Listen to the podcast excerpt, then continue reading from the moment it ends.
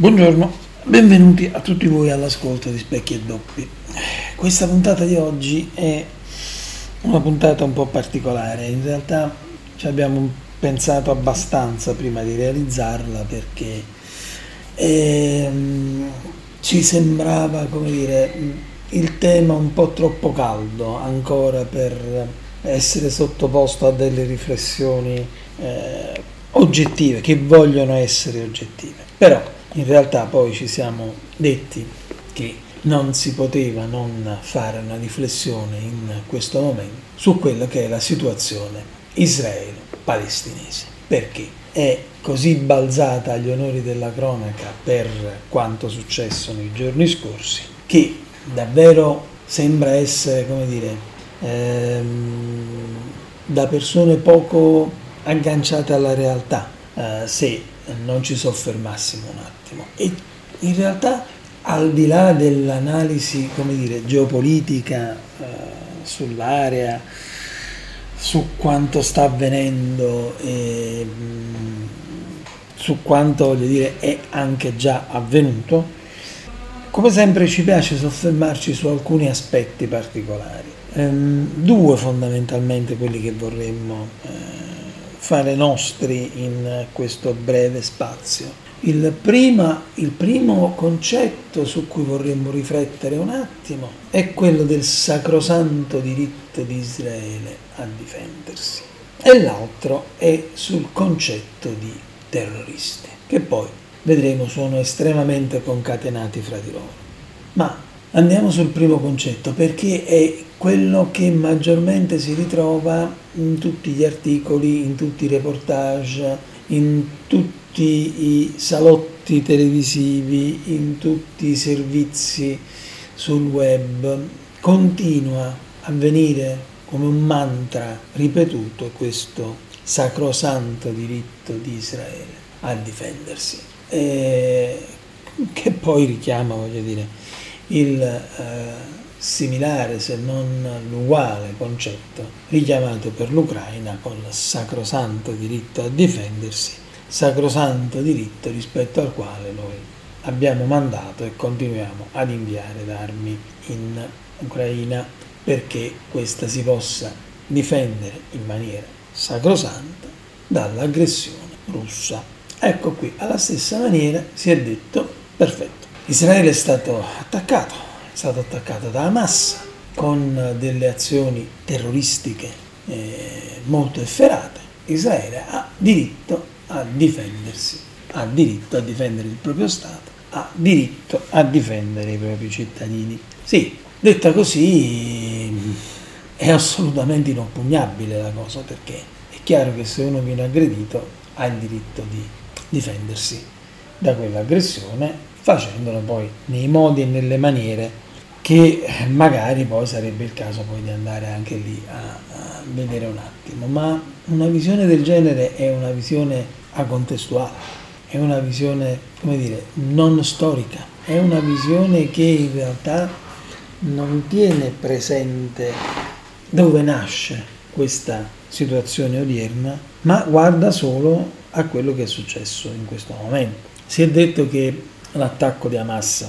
È stato come quello del Torri Gemelle dell'11 settembre, anche qui voglio dire, detto così, nulla di trascendentale, nulla di eccepibile, però il problema reale è che anche qui continuiamo a non vedere le cose in maniera storica, ma fuori dal contesto storico e quindi alla fine tutto diventa, come dire, possibile, diventa possibile tutto il contrario di tutto. Allora, facciamo un attimo eh, non marcia indietro, ma fermiamo un attimo le bocce e cominciamo a ragionare seriamente, seriamente come ha fatto per esempio uno dei più importanti giornali israeliani, Arez, che dovendo dare una paternità a questa situazione, questa guerra, perché poi di questo si tratta, ovviamente non ha eh, lesinato di eh, dire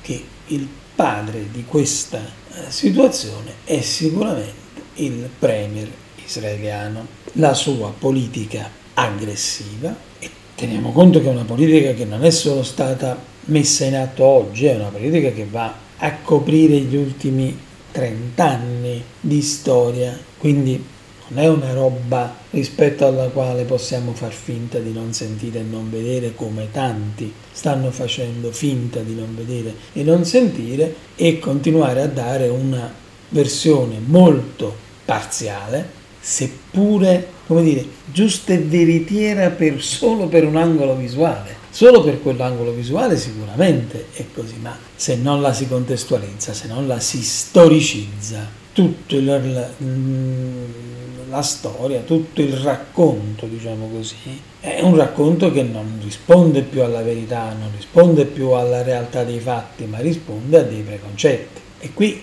eh, come dicevamo, è fondamentale il diritto di Israele a difendersi, ma esiste anche il diritto sacrosanto dei palestinesi a vivere. E quando il popolo palestinese è stato relegato a Gaza, quando Israele poi ha abbandonato Gaza, no? dicendo che era un posto dove non potevano più stare, ma ne ha mantenuto il controllo sui confini, sia terrestri, sia marini, sia aereo-spaziali, diciamo così. Quindi tutti i confini, sia quelli aerei, sia quelli marini, sia quelli terrestri, sono controllati da Israele.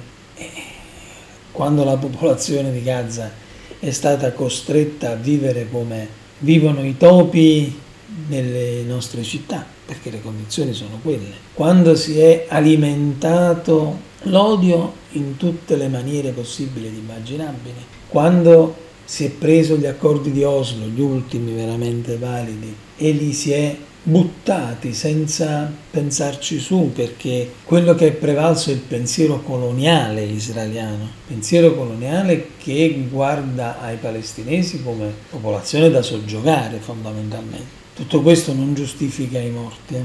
tutto questo non giustifica assolutamente il sangue che sta scorrendo in queste ore, ma è chiaro che sangue chiama sangue, purtroppo, è sempre stato così e sarà sempre così. E io ricordo di aver sentito per la prima volta parlare della questione palestinese, credo a 5-6 anni, e ora ne ho qualche lustro in più, ma diversi lustri in più, e continuo a, parlare, continuo a sentir parlare di problema palestinese, israelo-palestinese.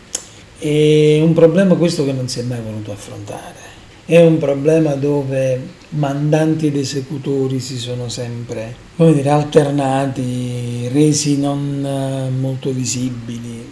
Se si pensa che noi siamo passati da, uh, dal premio Nobel per la pace a due leader, uno palestinese e l'altro israeliano, Isaac Rabin e Yasser Arafat, siamo passati da questo al tavolo di Oslo, appunto dove ci fu l'accordo, all'assassinio di, all'assassinio di Arafat. Quindi detto ciò è chiaro, è palese, dire, che mm, la problematica eh, israelo-palestinese è una problematica che prima o poi dovesse deflagrare in qualche maniera, di sicuro non è che si poteva pensare, si poteva continuare a pensare di prendere questo fuoco e mh, mm, continuare a nasconderlo sotto, uh, sotto, le ceneri. Soprattutto perché eh, le leadership di, questi, di, queste due parti in causa non solo sono, sono diventate incomunicabili fra di loro, ma si sono estremamente radicalizzate perché il governo israeliano si è spostato sempre più a destra, ritenendo, e qui la grande colpa di Netanyahu, che potesse tenere sotto controllo tutto con uno stato di polizia fondamentalmente e dall'altro l'OLP quasi non esiste più e tutta la battaglia e la lotta dei palestinesi si è radicalizzata nelle mani di Hamas anche se poi voglio dire non è che sia un uh, sillogismo quello di dire Hamas uguale, palestinesi. E anche qui Qui poi entra in balle proprio il secondo termine di cui parlavamo sopra, il secondo concetto, quello di terroristi, perché quello che si vuol far passare è che palestinesi uguale Hamas, Hamas uguale terroristi. quindi palestinesi uguale terroristi. Questo è il messaggio più assurdo che sta passando in queste ore. Partendo dal concetto fondamentale, e qui gli Stati Uniti hanno una grande responsabilità, la responsabilità storica che essi dovranno prendere in tutto e per tutto, è che è quella di aver fomentato e sviluppato una serie di personaggi e movimenti nel mondo che poi alla fine gli si sono ritorti contro. È stato così con Bin Laden, e lo sappiamo benissimo, è stato così con Hamas. Hamas nasce come? Nasce come forza radicale dell'OLP che si stacca dall'OLP, l'Organizzazione per la Liberazione della Palestina, e che viene fomentata dal governo israeliano e dagli Stati Uniti. E questa è storia, lo sanno un po' tutti, per contrapporsi appunto alla leadership di Arafat. Quindi in realtà in questo momento, al di là del discorso del dover giustamente piangere le vittime che ci sono e che purtroppo ci saranno e ci continueranno ad essere sul tappeto, perché qui stiamo parlando di guerra. Quando arriva il proclama di Netanyahu che dice assedio a Gaza, assedieremo Gaza. Gaza è assediata da anni. Il controllo del, di tutti i beni primari è nelle mani degli israeliani. Quindi di cosa ci meravigliamo? Che parte dei giovani palestinesi di eh, Gaza siano stati reclutati da Hamas. Se vieni trattato ogni giorno a calci in bocca, è chiaro che prima o poi comincerai a mordere o cercherai comunque di mordere quel piede che ti prende a calci in bocca. Questo non giustifica, questo non è un ragionamento per giustificare. Qui non si tratta di essere filo Hamas, filo israeliani. Dovremmo anche smetterla un po' di leggere la realtà con, questa, con questo occhio, come dire, binario per cui i buoni da una parte, i cattivi dall'altra, tracciamo la linea di demarcazione sulla lavagna e scriviamo chi sono i buoni e chi sono i cattivi, perché qua trovare i buoni e i cattivi a livello governativo è difficilissimo. Ci sono quantità di peccati da parte di ognuno veramente in un numero importante. Sentivo qualcuno dire sì, ma qui ci sono giovani, donne, bambini sul campo che sono rimasti rastrellati casa per casa da Hamas che li ha trucidati. Eh, si potrebbe citare innumerevoli altre occasioni in cui la cosa è avvenuta in senso contrario. Però è questa lettura per cui eh, c'è sempre una vittima predesignata e un carnefice predesignato, ma molto spesso questi ruoli non sono così precisi e non sono così netti, quindi bisognerebbe anche un attimo essere noi, mondo occidentale, che abbiamo tantissima colpa in queste situazioni, come abbiamo tantissima colpa in Africa, perché parliamoci chiaramente, se noi non avessimo un'idea del mondo, come dire, occidan- occidentale centrica, no? Per cui noi siamo gli eletti, il resto del mondo si deve uniformare a noi, eh, se fossimo stati un po' più rispettosi di quelle che sono le origini di ognuno, delle prerogative di ogni popolo, non saremmo arrivati alla situazione odierna. Ci siamo arrivati. E adesso quale deve essere l'unico obiettivo? Eh, l'unico obiettivo vero deve essere quello di mediare, mediare per arrivare ad una finalità ben precisa, che è quella di eh, creare un minimo di condizioni di convivenza civile, non di pace, attenzione, perché qui la ricerca della pace sarà molto difficile, sarà molto più difficile addirittura che in, che in Ucraina, eppure sono due conflitti, come dire, che qualcuno ha voluto gemellare. Qui c'è un problema grosso, un problema di riconoscimento di popolazioni, di riconoscimento e assegnazioni di territori. Qui è una questione di sopravvivenza, di vita delle persone e non si può pensare che questo possa avvenire con la predominanza